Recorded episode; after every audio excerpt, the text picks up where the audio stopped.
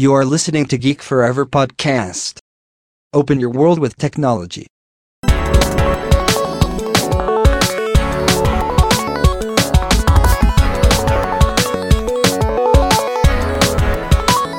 This is Geek Story.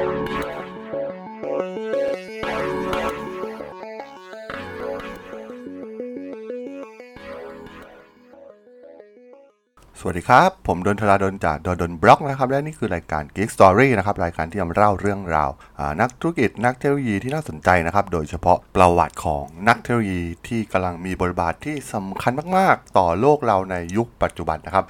ใน EP ที่แล้วเนี่ยก็จะเป็นตอนที่ 3 ของอประวัติของแจ็คมาแห่งอาลีบาบานะครับซึ่งความเดิมตอนที่แล้วเนี่ยก็จะเห็นได้ว่าในขณะที่สถานสถานการณ์ของฟองสบู่ .com เนี่ยยังไม่เห็นวี่แววว่ามันจะสิ้นสุดตรงไหนนะครับตอนนั้นเนี่ยต้องบอกว่าอาลีบาบาเนี่ยได้เริ่มที่จะพร้อมแล้วนะครับสำหรับตลาดใหม่ที่พวกเขาเนี่ยกำลังจะเข้าไปกอบโกยรวมถึงทีมงานของอาลีบาบาที่ตอนนี้เนี่ยได้มีความพร้อมแล้วนะครับที่จะลุยไปกับแจ็คหมาซึ่ง พวกเขาเนี่ยพร้อมที่จะทะยานไปข้างหน้าอย่างรวดเร็วนะครับในสภาพซากศพของธุรกิจอินเทอร์เน็ตรายอื่นๆนะครับที่ได้ล้มหายตายจากไปในยุคฟองสบู่ .com นั่นเองนะครับต้องบอกว่ามันเป็นช่วงเวลาขาขึ้นจริง ๆ เลยนะครับสำหรับอาลีบาบาหลังจากเจอขุมทรัพย์ใหม่นั่นก็คือเหล่าพ่อค้าส่งทั้งหลายนะครับที่กำลังแห่แหนกันเข้ามาใช้บริการของอาลีบาบาเพียงไม่นานนักนะครับหลังจากเปลี่ยนกลยุทธ์หลักมาโฟกัสที่เหล่าพ่อค้าคนกลางอาลีบาบาเนี่ยก็สามารถที่จะกินรวบตลาด B2B ได้แบบเบ็ดเสร็จแต่ปัญหาก็คือแล้วตลาด C2C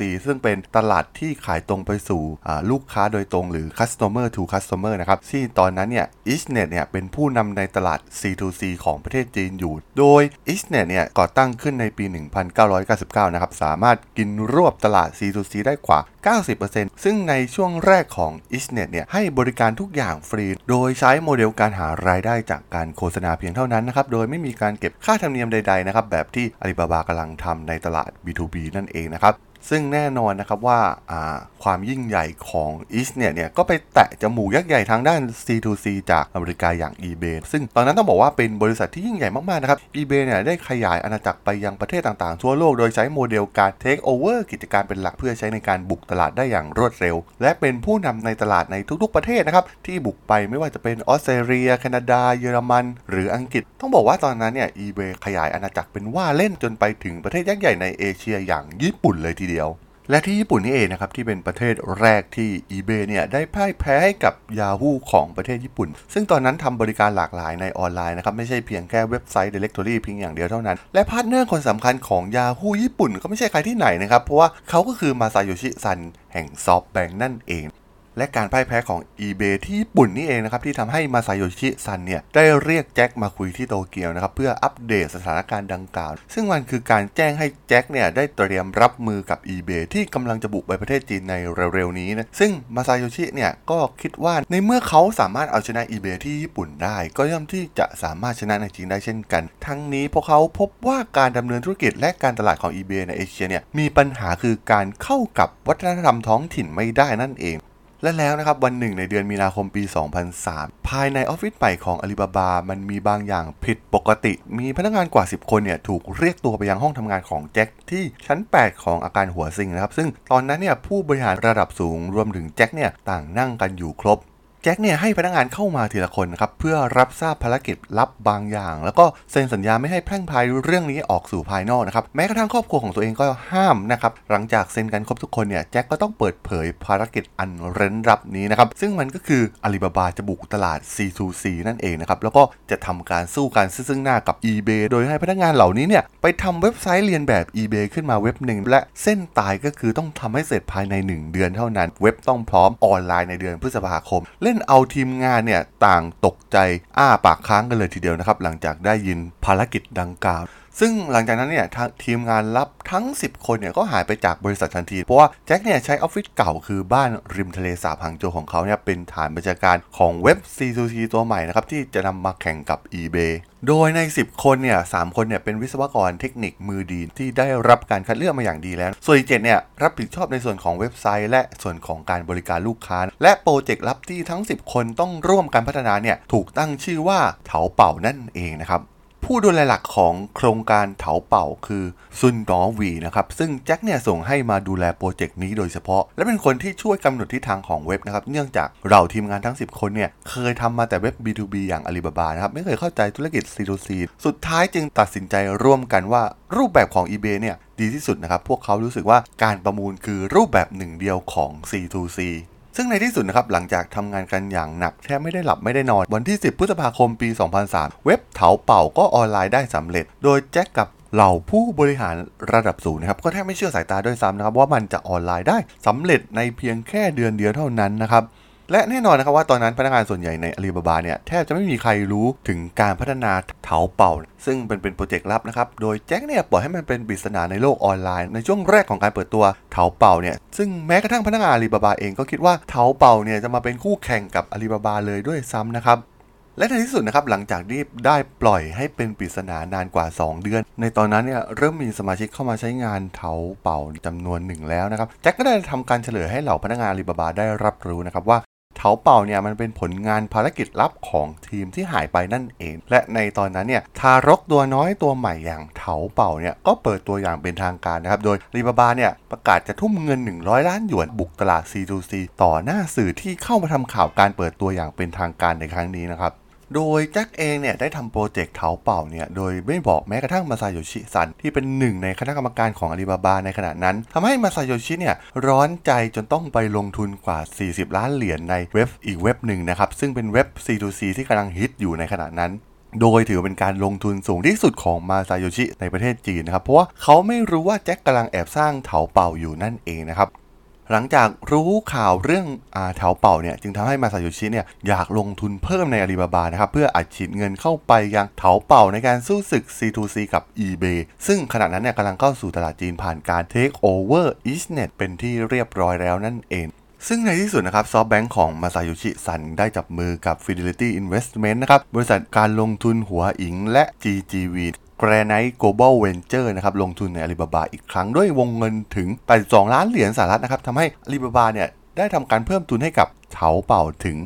390 ล้านหยวนทำให้เถาเป่าเนี่ยมีกำลังเงินมากพอในการจะผ่านเงินเพื่อสู้ศึก C2C กับ eBay แล้วก็มาไซโยชิเนี่ยยังย้ำอีกว่าหากเงินทุนไม่พอเนี่ยเขาก็พร้อมที่จะเพิ่มทุนได้ทุกเวลา ซึ่งต้องบอกว่าสภาพแวดล้อมในธุรกิจค้าปลีกของจีนเนี่ยมันมีพัฒนาการที่แตกต่างจากหลาย ๆ ประเทศ วิวัฒนาการปกติของธุรกิจค้าปลีกเนี่ยมักจะเริ่มต้นด้วยร้านโชห่วย พัฒนามาเป็นห้างสรรพสินค้า เป็น discount store เป็นร้านค้าเฉพาะทางและจบลงด้วยธุรกิจรูปแบบใหม่นั่นก็คืออีคอมเมิร์ซนั่นเองนะครับ แต่สำหรับประเทศจีนเนี่ยมันแตกต่างไปอย่างสิ้นเชิงนะครับ เนื่องจากประเทศจีนเนี่ยเปิดประเทศมาเพียงแค่ไม่กี่ปีเท่านั้นนะครับและมีการเติบโตของชนชั้นกลางรวดเร็วที่สุดประเทศหนึ่งในประวัติศาสตร์โลกเลยก็ว่าได้นะครับย่อมทำให้เกิดการก้าวกระโดดอย่างรวดเร็วของพัฒนาการในธุรกิจค้าปลีกเหล่านี้ และจีนเนี่ยเป็นเพียงหนึ่งในไม่กี่ประเทศนะครับที่กระโดดจากร้านโชห่วยเนี่ยข้ามมาเป็นอีคอมเมิร์ซได้รวดเร็วและรุนแรงที่สุด และหลังจากที่แจ็คหม่าเนี่ยได้สร้างเถาเป่าขึ้นมาออนไลน์ได้เรียบร้อยแล้วนั้นเนี่ยมันคือจุดเริ่มต้นของการสู้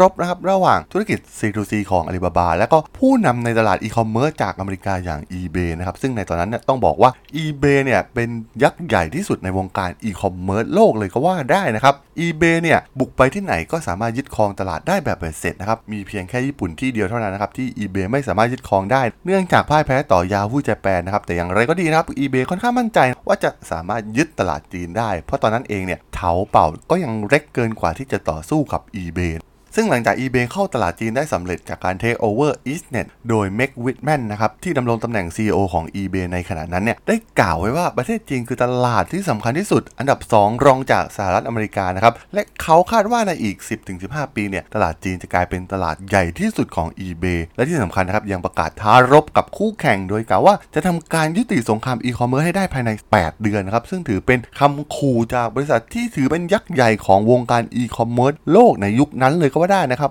ในตอนนั้นเนี่ย eBay ได้ทุ่มหมดหน้าตักนะครับทำการโฆษณาประชาสัมพันธ์ไปทั่วทั้งจีน โดยเว็บไซต์ใหญ่ๆในประเทศจีนในตอนนั้นเนี่ยได้ถูก eBay ซื้อพื้นที่โฆษณาไปแทบจะทั้งหมด แล้วแจ็คกับเถาเป่าของเขาเนี่ยจะทำอย่างไรด้วยทุนรอนที่น้อยกว่านะครับแถมเครือข่ายเว็บใหญ่ๆเนี่ยได้ถูก eBay ยึดครองไปหมดแล้วนะครับแต่ว่าต้องบอกว่าเนื่องจากในปี 2000 เนี่ยจำนวนผู้ใช้งานอินเทอร์เน็ตในจีนเนี่ยเพิ่มขึ้นแล้วก็ต้นทุนการทำเว็บก็ลดลงไปมากนะครับเว็บไซต์ขนาดเล็กจึงมีให้เห็นเป็นจำนวนมากนะครับเว็บเหล่านี้เนี่ยส่วนมากทำโดยบุคคลทั่วไปนะครับแล้วก็เป็นเว็บไซต์เฉพาะเจาะจงในความสนใจ หรือความต้องการของเจ้าของเว็บเป็นหลัก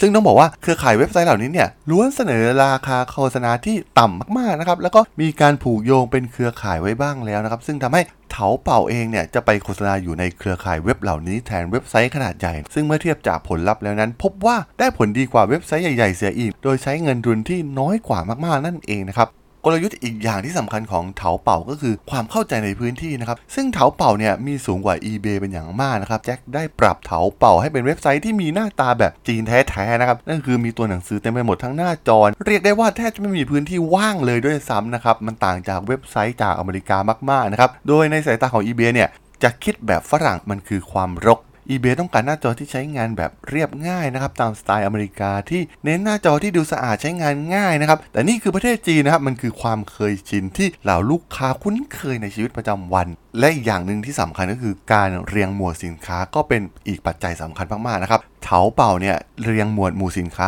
ตามสไตล์จีนแท้ๆคือเรียงหมวดหมู่สินค้าแบบห้างสรรพสินค้าในจีน ในขณะที่ eBay เนี่ยจัดเรียงแบบบริษัทแม่ที่อยู่ในอเมริกานะครับทำให้ลูกค้าชาวจีนที่เข้ามาใช้บริการใหม่ๆเนี่ยจะรู้สึกคุ้นเคยกับแพลตฟอร์มของเถาเป่ามากกว่านั่นเอง โดย eBay เนี่ยได้ทำสิ่งที่ผิดพลาดอีกอย่างหนึ่งก็คือไม่เข้าใจถึงวัฒนธรรมจีนเลย ก็คือการทำให้แพลตฟอร์มของ eBay ทั่วโลกเนี่ยเป็นอันหนึ่งอันเดียวกันทำให้ต้องมีการปรับหน้าจาก EachNet เดิมเนี่ยที่คนจีนคุ้นเคยเนี่ยให้เปลี่ยนมาเป็น eBay แบบเดียวกับที่อเมริกานะครับทำให้ขั้นตอนการซื้อขายกลไกประเมินราคา และอื่นๆอีกมากมายเนี่ยทำให้ลูกค้าเก่าแก่ในจีนที่ชินกับลักษณะเดิมๆเนี่ยปรับตัวไม่ได้นะครับ eBay พยายามมาขั้นกลางระหว่างผู้ซื้อและผู้ขายด้วยความกลัวว่าจะไม่ได้ค่าธรรมเนียม ซึ่งถือเป็นรายได้หลักของบริษัท แต่เถาเป่าเองเนี่ยปล่อยให้ผู้ซื้อและผู้ขายคุยกันได้อย่างอิสระ แถมยังมีโปรแกรม Messenger ให้คุยกันง่ายขึ้นด้วย เพราะว่าเถาเป่านั้นไม่มีค่าธรรมเนียม จึงไม่ต้องกลัวว่าผู้ซื้อและผู้ขายเนี่ยจะไปขายกันเองนะครับโดยไม่ผ่านแพลตฟอร์ม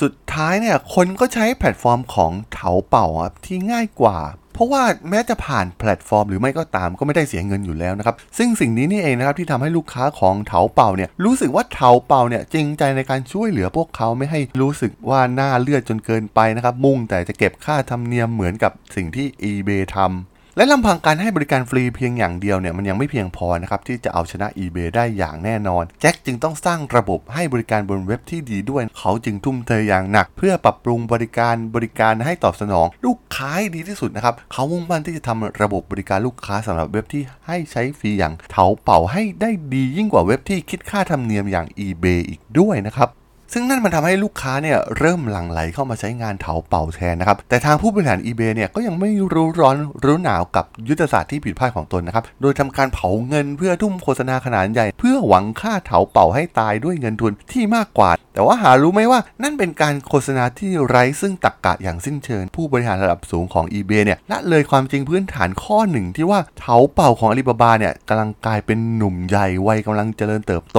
และขณะนั้นเนี่ยการซื้อขายออนไลน์เนี่ยยังไม่ฝังลึกลงในใจชาวจีน โฆษณาทั้งหมดที่เกี่ยวกับการซื้อขายออนไลน์ จึงล้วนแล้วแต่กลายเป็นการทำตลาดให้กับธุรกิจ C2C ทั้งหมดของจีนไปด้วยนะครับ ดังนั้นต้องบอกว่า eBay จึงกลายเป็นฮีโร่นะครับในตลาด C2C การโฆษณาแบบเหวี่ยงแหของ eBay เนี่ยกลับกลายเป็นการทำโฆษณาฟรีให้เถาเป่าไปด้วยนั่นเองนะครับ และไม่ว่าจะเป็นด้วยตรรกะของแจ็คหรือว่าความจริงที่ปรากฏในภายหลังนะครับล้วนพิสูจน์ได้ว่าในการแข่งขันธุรกิจนั้น การเผาเงินอย่างบ้าคลั่งของ eBay เนี่ยแทบจะไม่มีคุณค่าเลยแม้แต่น้อย และสำหรับตลาดประมูลของประเทศจีนแล้วเนี่ย eBay ดูเหมือนจะกลายเป็นผู้เสียสละด้วยซ้ำนะครับโดยเฉพาะการสละเงินจำนวนมากในการทุ่มโฆษณาในครั้งนี้นั่นเอง โดยในเดือนพฤษภาคมปี 2005 เนี่ย ส่วนแบ่งการตลาดของเถาเป่าเนี่ย คือ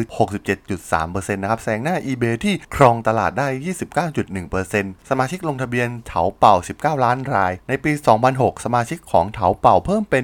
22.5 ล้านราย มากกว่า eBay ในที่สุด เถาเป่าก็ครองแชมป์ตลาด C2C ของจีนทั้งด้านจำนวนสมาชิก และยอดเงินจากการซื้อขายนะครับ และในที่สุดในช่วงฤดูหนาวปี 2006 eBay ก็ต้องถอนตัวออกจากประเทศจีนนะครับ โดยขายกิจการให้กับกลุ่ม TOM เป็นอันสิ้นสุดสงคราม C2C ของประเทศจีนที่ฝ่ายเถาเป่าเนี่ยเอาชนะไปได้อย่างขาดลอยนั่นเองนะครับ ต้องบอกว่าสงครามระหว่างเถาเป่าและ eBay ในประเทศจีนเนี่ยถือเป็น case study ที่สำคัญในวงการธุรกิจโลกนะครับ ฝ่ายหนึ่งเป็นผู้นำทางธุรกิจที่ยิ่งใหญ่ที่สุด แล้วก็กำลังบูมสุดขีดในยุคนั้น แต่ฝ่ายหลังที่สร้างเว็บไซต์ขึ้นมาใหม่ ใช้เวลาเพียงแค่ 2 ปี ก็แย่งส่วนแบ่งการตลาดมาได้ถึง 70%นะครับซึ่งมาถึงวันนี้นะครับมันก็พิสูจน์ได้อย่างชัดเจนแล้วว่าในสงครามครั้งนี้เนี่ยเถาเป่านั้นเอาชนะไปได้อย่างขาดลอยนั่นเองนะครับผม ซึ่งหลังจากเอาชนะ eBay ไปได้อย่างสวยสดงดงาม แจ็คก็ได้มองเห็นถึงความปลอดภัยของการชำระเงิน ที่ถือว่าเป็นปัญหาใหญ่ของวงการอีคอมเมิร์ซในตอนนั้นนะครับ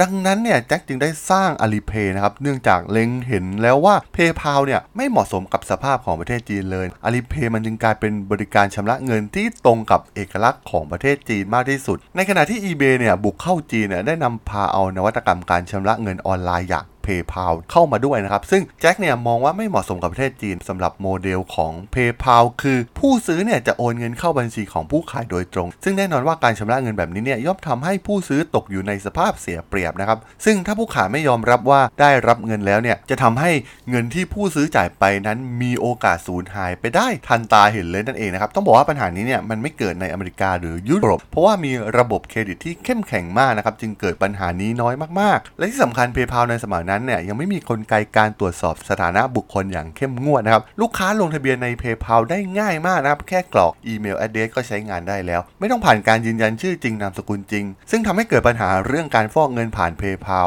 ซึ่งตัวยักเองเนี่ยมองว่า PayPal เนี่ยมีช่องโหว่อยู่มากมาย ที่สามารถดำเนินกิจการต่อไปได้ในตอนนั้นอย่างมั่นคง และได้รับการตอบรับอย่างดีในประเทศตะวันตก เพราะมันเกี่ยวข้องกับวัฒนธรรมของประเทศตะวันตกอย่างเห็นได้ชัดนะครับในยุโรปและอเมริกาเนี่ยมีระบบเครดิตที่เข้มแข็งมากๆ ไม่ว่าผู้ซื้อผู้ขาย ถ้าใครถูกจับได้ว่าละเมิดกฎเกณฑ์ ก็จะถูกขึ้นบัญชีดำทันทีนะครับ และอาจจะไม่สามารถใช้ PayPal ได้อีกตลอดไปทำให้ผู้คนเนี่ยกล้าแหกกฎเหล่านี้น้อยมากๆนะครับ แต่กับประเทศจีนเนี่ยมันต่างกันสิ้นเชิงเลยนะครับ วัฒนธรรมการซื้อขายของประเทศจีนเนี่ยอยู่บนพื้นฐานสำคัญของ关系นะครับหรือสายสัมพันธ์ connection เป็นหลัก ถ้าวันไหนผู้ซื้อเกิดอารมณ์ไม่ดีขึ้นมา ก็มีโอกาสที่จะวิจารณ์ผู้ขายในทางไม่ดี ซึ่งอาจจะนำไปสู่การขึ้นบัญชีดำได้นะครับซึ่งผู้ขายเป็นฝ่ายเสียเปรียบอย่างมากหากใช้รูปแบบของ PayPal ในประเทศจีน และที่สำคัญนะครับ เนื่องจากพฤติกรรมผู้บริโภค การใช้บัตรเครดิตการ์ดในประเทศจีน ยังไม่เป็นที่นิยมเหมือนในยุโรปและอเมริกา ประเทศจีนยังคงเป็นตลาดบริโภคที่ใช้บัตรเดบิตของธนาคารเป็นหลัก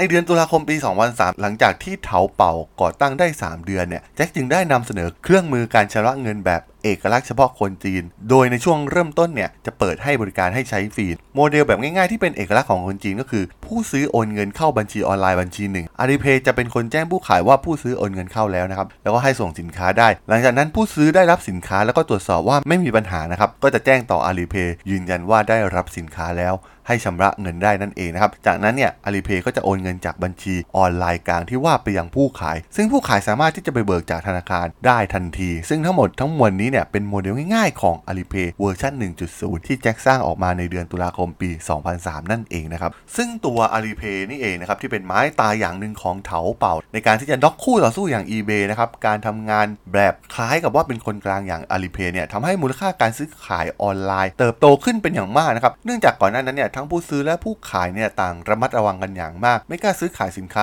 ราคาสูงกันเท่าไหร่นะครับแม้จำนวน transaction ในตอนนั้นจะมีมากก็ตาม แต่มูลค่าเป็นเงินเนี่ยยังน้อยอยู่นะครับเพราะว่าเป็นการซื้อขายเฉพาะสินค้าที่มีมูลค่าไม่สูงนัก ในเดือนมีนาคมปี